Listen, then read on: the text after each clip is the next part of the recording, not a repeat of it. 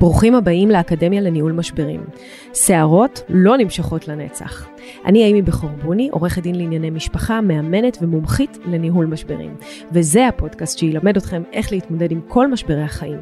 נפגוש אנשים שעברו משברים מכל הסוגים.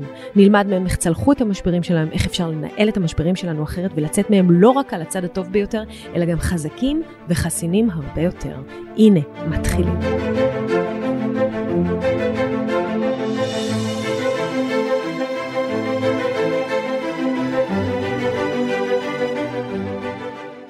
אז uh, היום אני רוצה לדבר איתכם על נושא של משמורת. משמורת זה אחד הנושאים המורכבים, הקשים והרגשיים ביותר בתהליכי גירושים.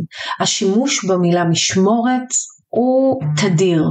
אני אקח לך את הילדים, אני אקח לך את המשמורת, אני לא אתן לך את הילדים, המשמורת תהיה שלי, אני רוצה להיות המשמורנית וכולי וכולי. ואני רוצה לגלות לכם סוד ממש לא כמוס, אין דבר כזה משמורת. אין. פשוט אין יותר משמורת.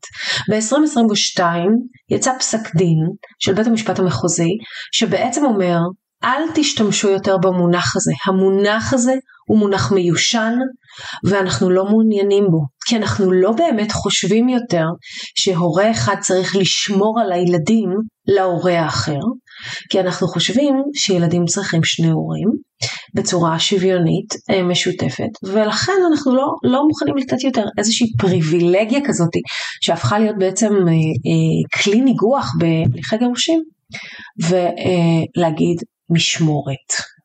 כי שניכם שווים. זה בעצם מה שאומר פסק הדין, ואני אגיד לכם שזה הגיע עד למצב שהיום אם אנחנו מגישים תביעה וכותבים אה, את כתב תביעה למשמורת, בית המשפט לענייני משפחה מחזיר לנו את התביעה ואומר אין דבר כזה בבקשה לתקן. למה הוא רוצה שנתקן? אז הוא יכולה להיות אה, תביעה בענייני קטינים אה, או תביעה לחלוקת זמני שהות זה הז'רגון היום, זאת הטרמינולוגיה. פעם היינו מדברים על הסדרי ראייה, גם זה טרמינולוגיה שפסה מן העולם, אנחנו לא מדברים יותר על הסדרי ראייה, כי הסדרי ראייה לאבא זה כאילו להגיד לו אתה הבייביסיטר או אתה איזה דוד רחוק, בוא קח את הילדים להסדרים שאנחנו נותנים לך בהם לראות את הילדים שלך. ואנחנו לא נמצאים שם יותר. חלק ממהפכת השוויון היה אה, להבין שחשיבות האב בחיי הילדים היא אה, בדיוק כמו חשיבות האם. עכשיו אני מודעת לזה, יש לכאן ולשם, יש כאן אימהות שיקומו ויזעקו מה פתאום אימא זה אימא, ויש אבות שיזעקו ויגידו לא מכירים בנו אה, וביכולות שלנו, ואני אחלק את זה לשניים. קודם כל, באופן עובדתי וחד משמעי, המערכת יותר לא מוכנה להתעסק עם סוגיות משמורת, אוקיי? מתי כן נתעסק בסוגיית משמורת? במקרים מאוד מאוד מאוד חריגים, אמ, כשאין בעצם אפשרות לחלוקת זמנים וצריך באמת שהורה אחד ייקח אחריות אה, גלובלית על האירוע, אז אה, אפשר לדבר על משמורת, אני אתן דוגמה, אני מייצגת גבר שאשתו אה, חוותה לצערי הרב גרושתו, היא כבר גרושתו, חוותה התמוטטות נפשית קשה, והוא נאלץ לקחת אליו את הילדים למשמורת מלאה. עכשיו כדי לא לייצר איזה שהן בעיות אה, אה, משפטיות מבחינת הסטטוס שלו, היה צריך להפוך אותו אה, להורה משמורן, אז הגשנו תביעה וביקשנו שהוא יהיה ההורה המשמורן גם אה, מול בתי הספר וגם מול, מולה, כי היא בחלקים מהזמן, אה, כשהיא הרגישה טיפה יותר טוב, החליטה שהיא רוצה לקחת אליה חזרה את הילדים, וזה היה אה, בלתי אפשרי, כי היא לא הייתה בקשר עם המציאות. אז אה, שם לא הייתה ברירה. אבל בגדול אין לנו יותר אה, משמורת מלאה אה, של אף הורה, יש לנו משמורת משותפת כברירת מחדל, עוד משהו שמאוד מאוד קשה לאנשים להבין. מגיעות אימהות אה, לילדים בני השנתיים אומרת לי, אני אתן לו לישון אצל אבא שלו? מה פתאום? תקשיבי, זה לא יקרה. ואני אומרת, למה? והיא אומרת, זה לא אפשרי, הילד הוא רגיל אליי, הוא מכור אליי, הוא ישן איתי, הוא, אה, אני לא, את מכורה לילד או הילד מכור אלייך, זה אף פעם כזה קו, לא ברור מי יותר רוצה לנהוג, העגל או הפרה, אבל אני רוצה להגיד שיש הרבה אה, בעיה אה, לנשים לקבל את המקום הזה שגם האבות היום הם אבות מעורבים ברמות אה, גבוהות מאוד ובאמת יש אה, הורות שוויונית ומשותפת. עכשיו גם פה הדברים לא פשוטים. כי אכן יש אבות יכולים, רוצים ומעולים כמו אמהות. מעורבים, מגיעים, אוספים מבתי הספר, ממוסדות החינוך, אה, הולכים לאספות הורים, אה, נמצאים בקשר אה, תדיר עם הגורמים המטפלים, עם התינוק, עם הרופא, עם הדודים, עם הכל, ובאמת באמת באמת משמשים כעוגן לילד, ממש ממש כמו אימא, ואז אין שום בעיה. אבל יש הרבה מאוד אבות שעדיין לא נמצאים במקום הזה. ואז למעט חלוקת זמנים, הם לא חולקים באמת בנטל האחריות. הם לא באמת מעורבים, הם לא באמת אה, מתעניינים עד הסוף, ואז נוצר סיטואציה אצל האימא שהיא בעצם גם חולקת זמני שהות שוויוני, מקבלת על זה מזונות מאוד נמוכים אם בכלל, ומצד שני כל האחריות והאנרגיה והעבודה עליה. ואז נוצר תסכול נוצר תסכול מאוד מאוד גדול. כי הגם שחולקים איתי זמני שהות, אבל עדיין אני אחראית, ואני קונה את הספרים, ואני קונה את הבגדים, ואני רק אחראית לשים את הסמל בית ספר, ואני אה, אחראית מול המורים, ואני יודעת מתי יש מבחנים, ואני עושה את השיעורי בית, ואז נוצר תסכול. זאת אומרת, מה, מה קורה? התפקיד המגדרי שהיה מקובל בעבר, שבו האימא היא אה, הייתה מנהלת את הבית והאבא היה מחוץ לבית, הדבר הזה לא, לא נגמר. היא גם מחוץ לבית והיא גם מנהלת את אה, נושא הילדים. ולכן על, לפעמים יש קושי לשחרר, אה, כי אין תחושה של ביטחון בצד השני, אוקיי אני אשחרר אבל בוא תיקח איתי ביחד את האחריות. אה, אז הנושא הוא סופר מורכב ובאמת באמת תלוי במשפחה הספציפית ואני אגיד יותר מזה, אני אגיד שיש פעמים שבהם אבות דורשים משמורת משותפת משתי סיבות, א' כי בדרך כלל החברים שלהם במשמורת משותפת ולא נעים להם לא לקחת משמורת משותפת או להגיד כן אני לא רוצה את הילדים חצי מהזמן אני צריך זמן לעבוד. קשה להם עם הסטטוס החברתי הזה אה, לעמוד ולהגיד שהם לא רוצים באמת משמורת משותפת ואז הם לוקחים כברירת מחדל אה, משמורת משותפת. והחלק השני של העניין זה שהם לוקחים משמורת משותפת מתוך החלטה כי הם רוצים לשלם פחות מזונות. כי המזונות מאוד מאוד מושפעים כמובן מחלוקת זמני שהות שוויונית. זאת אומרת שכשחלוקת זמני השהות שוויונית, אם אנחנו מרוויחים אותו דבר, יהיו אפס מזונות. ואם חלוקת הזמנים שוויונית, ואנחנו לא מרוויחים אותו דבר, אפילו האבא מרוויח יותר, עדיין תהיה הפחתה של לפחות 25% אה, בסכום המזונות. זאת אומרת שמשלמים פחות כסף אבל אתה משלם פחות כסף ואתה צריך באמת להיות שם. ולצערנו הרב יש אה, אבות שמאוד מתלהבים, אומרים כן כן אני אקח משמורת משותפת ברור ברור זה הילדים שלי אני רוצה חצי מהזמן כן כן. וממש אה, השופט טורח ושואל ואתה תסדיר את זה מול אה, מקום העבודה שלך? זאת אומרת אתה איש הייטק עד היום היית חוזר בעשר בלילה פתאום אתה יכול לקחת את הילדים באחת מהבית ספר? כן כן כן אני אסדיר את זה. ולא מגיעים ואז מתחיל סיפור מאוד קשה של אכזבות. הילדים מתאכזבים. עזבו את האימא שיושבת מחכה בבית ודופקים לה את התוכניות, הילדים מתאכזבים. הילדים יושבים שם, אבא אמור לבוא, ואז מתחיל טלפונים, תקשיב ממי אני לא אגיע עכשיו, אני שולח בייביסיטר, סבתא תגיע, אה, אני אבוא יותר מאוחר, נתקעתי בעבודה. ואז נשאלת השאלה, מה יותר נכון? מה יותר נכון? כי הן מגיעות אליי והן אומרות לי תשמעי, הוא רצה משמורת משותפת, נתתי לו, קיבלתי אפס מזונות והוא לא בא. הוא לא בא, מה אני יכולה לעשות? ולזה אני קוראת הורות דה פקטו. זה הורות דה פקטו, אתם צריכים לקבל החלטה ולהיות הורים דה פקטו, זה לא מספיק להגיד אני רוצה משמורת משותפת שיהיה לי הסכם כתוב של משמורת משותפת ואז להבריז מהחלוקת זמנים פעמיים אה, אה, שלוש ארבע בחודש כי זה לא, א' זה לא פייר, זה לא פייר לצד השני וזה גם לא פייר לילדים ואז נשאלת השאלה מה עושים? והן באות אליי, מה עושים? הוא לא מגיע. מה אני יכולה לעשות? אפשר לבקש תביעה להגדלת מזונות, אפשר אה, אה, לדרוש אה, לצמצם את אה, חלוקת הזמנים, אז מניסיון אני אגיד שברגע שאנחנו נתבע לצמצם את חלוקת הזמנים פתאום שוב פעם הוא יעמוד בזמנים וככה זה סוג של גלגל כזה חוזר אה, ואם אנחנו נגיש תביעה להפחתת מזונות אז גם פתאום הוא יעמוד בזמנים ולכן יש פה בעיה אמיתית. אה, מה שאני מציעה לעשות במקרה הזה זה להתחיל לתעד, פשוט לתעד. הוא לא מגיע? היי, וואטסאפ. למה לא הגעת? אה, אתה לא יכול לתקוע עבודה? אוקיי, אין בעיה. ושוב, היי, מדוע לא הגעת? היי ממי, הילד חיכה לך, היי, היו לי תוכניות, לאסוף, לאסוף, לאסוף, לאסוף. אני אומרת לסבלניות שביניכם חצי שנה. חצי שנה. שלושה חודשים, ארבעה חודשים, הכי טוב חצי שנה. אם אתם רואים, רואים pattern, רואים דפוס בעצם, אחרי חצי שנה כבר אפשר לראות כמות של זמנים שלא הגיעו, להגיש תביעה בעניין, קודם כל להראות לו, כן? קודם כל אפשר להראות לו, בוא תראה, הנה זה ממוסמך. זה כמובן בדרך כלל לא עוזר, מה פתאום, מה פתאום, זה היה רק פעם אחת, זה היה רק פעמיים. אבל הדברים ממוסמכים, ואז פשוט להגיש תביעה ולבקש סנקציות כלכליות. לא הגעת, תשלם בייביסיטר. נכון, זה לא פותר את הבעיה מול הילד, זה לא פותר את האכזבה מול הילד, אבל אנחנו לא נצליח לשכנע את בית המשפט שעדיף לצמצם חלוקת זמני שהות עם אבא, ולו רק כי אולי הוא יגיע, ואולי יהיה לילד את אבא בזמן איכות. ולכן בעצם מה שנשאר לנו לעשות זה לתבוע סנקציות אה, כלכליות.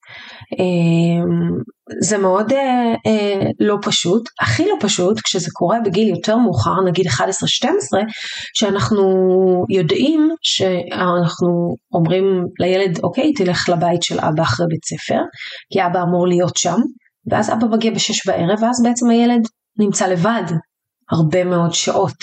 ואז נשאלת השאלה, לא עדיף שהוא יהיה בבית עם אימא שלו, עם אימא בבית, או אם היא אה, יכולה לעזור לו בשיעורים בזמן הזה, או לטפל בו, או לקחת אותו לחוגים, או לתת לו לאכול ביחד עם עוד מישהו, או שעדיף שהוא יהיה ילד מפתח שפותח את הדלת, נכנס ונשאר חמש שעות לבד עד שאבא שלו מגיע.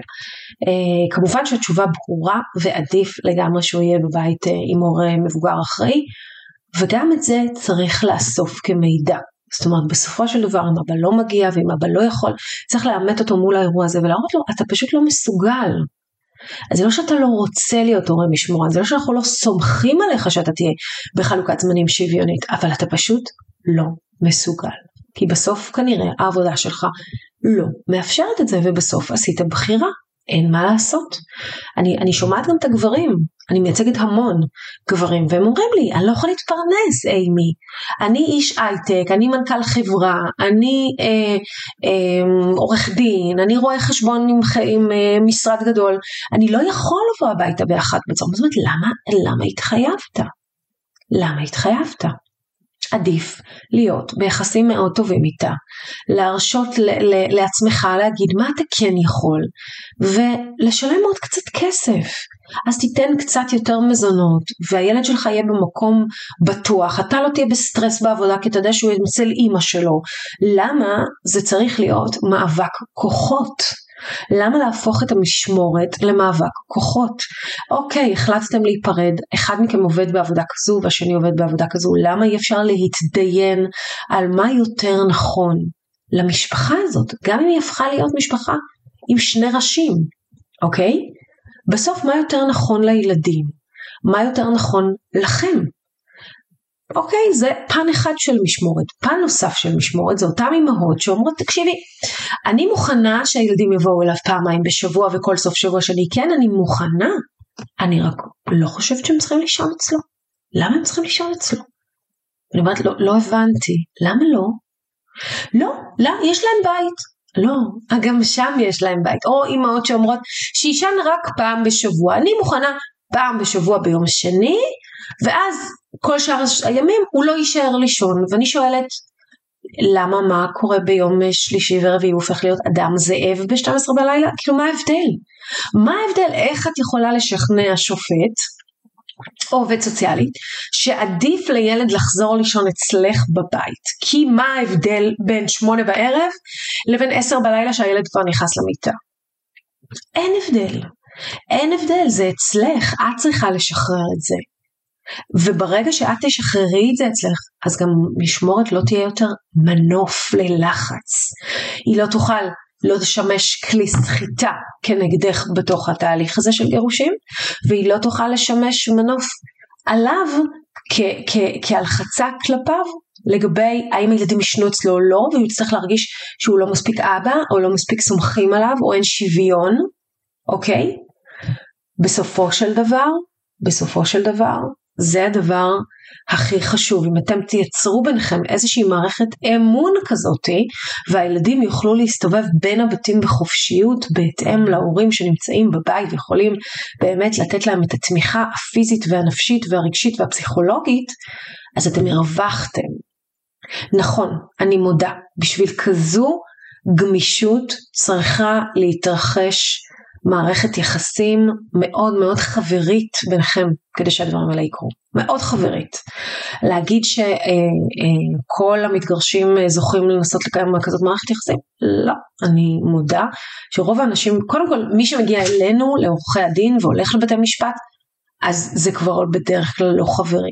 אנחנו מנסים כשאני אומרת אנחנו, אני מתייחסת לעורכי הדין לענייני משפחה הטובים, אלה שבאים ואומרים בואו בסוף אנחנו זוכרים שאנחנו אה, מנהלים פה קונפליקט בין אנשים שפעם אהבו אחד את השני מאוד שיצרו יחד ילדים וצריכים להיות בקשר כל החיים. וזה בדיוק העניין, הילדים האלה הם הקשר שלכם ואתם תהיו בקשר איתם כל החיים. זה לא שאתם מתגרשים ולא תיפגשו יותר לעולם, אתם תיפגשו בבריתות, בבת מצוות, בבר מצוות, בחתונות, אתם תהיו סבא וסבתא ביחד. ולכן ככל שתקדימו לקבל, באמת לקבל, את העובדה שהילדים הם לא יכולים להיות פקטור במלחמות ביניכם, אלא הם הדבר שאמור לאחד את האינטרסים שלכם, ככל שהאינטרסים שלכם יהיו אה, אחד, ובעניין הזה הם אמורים להיות אחד, כי אני לא מכירה זוג הורים אחד שבא להתגרש ואמר, לא, לא, לא אכפת לי מהילדים, סבבה, בואו נשחק עם הילדים. לא, הרי שניכם חושבים שהדבר הכי חשוב לכם זה הילדים, ושניכם באמת מאמינים שצריך לפתור את זה עבור הילדים. נכון, לפעמים מעבירים אתכם על דעתכם כל מיני דברים וקנאות ו- ומצבים רגשיים ודברים אחרים, אבל בגדול אתם באמת, אם יש משהו שבוודאות בין כל בני זוג, גם אלה שמצויים בסכסוכים הכי הכי קשים אה, ומלוכלכים, זה אם בכל רגע נתון תעצור כל אחד מהם ותשאל, הם יגידו לך שהדבר הכי חשוב להם זה הילדים. אז אם יש לכם את זה במשותף, אין סיבה שלא תצליחו לייצר דיאלוג אמיתי בכל מה שקשור לצרכים שלהם. ויש עוד פן לסוגיית משמורת אה, ולחלוקת זמני שהות, והוא הפן של הילדים. ילדים חמודים, אהובים ומקסימים שלנו, ככל שיהיו, הם, הם ילדים היום סופר סופר חכמים, וסופר סופר מניפולטיביים. והם יודעים לנצל את הוויכוחים ביניכם לטובתם העליונה. הם יודעים להגיד לאמא, ככה עצבנת אותי, אני הולך לאבא. והם יודעים להגיד לאבא, ככה, אז אני הולך לאמא ואני לא באה אליך יותר. והם יודעים לנצל את הרגישויות שלכם במקום הזה, וזה כוח שאתם נותנים להם. שיהיה ברור שזה כוח שרק אתם יכולים לתת להם. כי אם אתם תהיו מאוחדים אפילו שאתם גרושים, לילדים לא יהיה את הכוח לשחק בכם ואיתכם בכל מה שקשור אליהם. אם הם ידעו שאתם חזית אחידה, אז יהיה להם, גם להם יהיה יותר שקט פנימי, כן? אין כמו גבולות וחזית אחידה לילדים כדי לעבור אה, בשלום את הילדות שלהם. אבל גם עבורכם, אתם תדעו שגם אם אתה רב עם הבן שלך והוא אומר לך אני הולך לאמא זה לא יעזור לו. כי אם תהיה שם ותגיד לו אז אתה לא מקובל פה אתה תלך ותפתור את הבעיות שלך עם אבא ואותו דבר הפוך. בנות רבות המון עם אמהות בגיל ההתבגרות מנצלות את זה הולכות רצות רצות לאמא רצות רצות לאבא.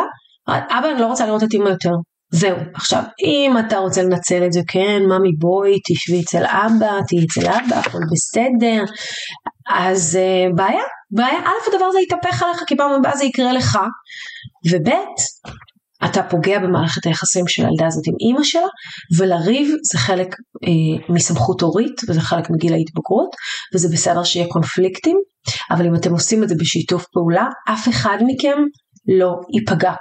לכן חלוקת זמני שהות שוויונית בין ההורים, או חלוקת זמני שהות שמתאימה למש... לכם כמשפחה בהתאם ל... ל... אה, לעבודה, לעבודה שלכם, היא הפתרון, כי היא גם נותנת שקט להורים, וגם אם זה אומר לשלם עוד קצת מזונות, נו, אז את תשלם עוד קצת מזונות, אבל יהיה לך שקט ואתה תדע שאתה יכול לעבוד ולייצר ולעשות יותר. ואם כבר החלטת לקחת משמורת משותפת, אז תהיו שוויוניים גם באחריות ותנהלו את זה ביחד. ואם אתם עושים את זה ביחד, אז תהיו חזות, חזית אחידה מול הילדים. ואין דבר כזה משמורת, אין יותר. ואם מישהו בא ומאיים עליכם בהליך גירושים, אני אקח לך את הילדים, תגידו לו, בסדר, איך תיקח לי את הילדים? אין משמורת היום. הרי בכל מקרה חלוקת זמנים תהיה, אני אראה אותם חצי מהזמן, נכון? הרי גם אם את אומרת לו, אני אקח לך את הילדים, אתה לא תראה אותם, אז איך הוא יראה אותם? פעמיים בשבוע וכל סוף שבוע שני? תעשו רישום, פעמיים בשבוע וכל סוף שבוע שני זה שש לילות מתוך, מתוך אה, אה, 14, לך שמונה ולא שש, אז מה ההבדל? שני ימי חמישי בחודש, זה כל ההבדל בין משמורת משותפת חציונית שוויונית לבין פעמיים בשבוע וכל סוף שבוע שני, אין הבדל. ובתי המשפט אגב לא רואים בזה לא משמורת משותפת, גם בפעמיים בשבוע וכל סוף שבוע שני הם רואים משמורת משותפת. זה שיש עוד יום חמישי או פחות יום חמישי או יום חמישי מתחלף והחלוקה היא שוויונית, זה אולי לתחשיב המזונות משנה, אבל בפועל זו משמורת משותפת. אין יותר משמורת בלעדית, וגם אין סיבה שתהיה, כי הילדים שלכם צריכים את שניכם. אז זהו, אם תשכילו להתנהל אסטרטגית נכון, ותיקחו אה, בתהליך הזה עורך דין שמבין את העניין הזה ולא משתמש סתם במונחים האלה כדי לייצר איזשהו מנוף במשא ומתן שאין לו משמעות, ובעצם תבינו שהאינטרס המשותף שלכם הוא תמיד הילדים, אז תעברו את זה הרבה הרבה יותר בקלות. אז זהו, אם עזרתי לכם, אז אנא תפיצו את הפודקאסט הזה אה, לעוד אנשים שזקוקים לו. אנחנו איתכם גם באינסטגרם, גם בבלוג, גם באתר. יאללה ביי.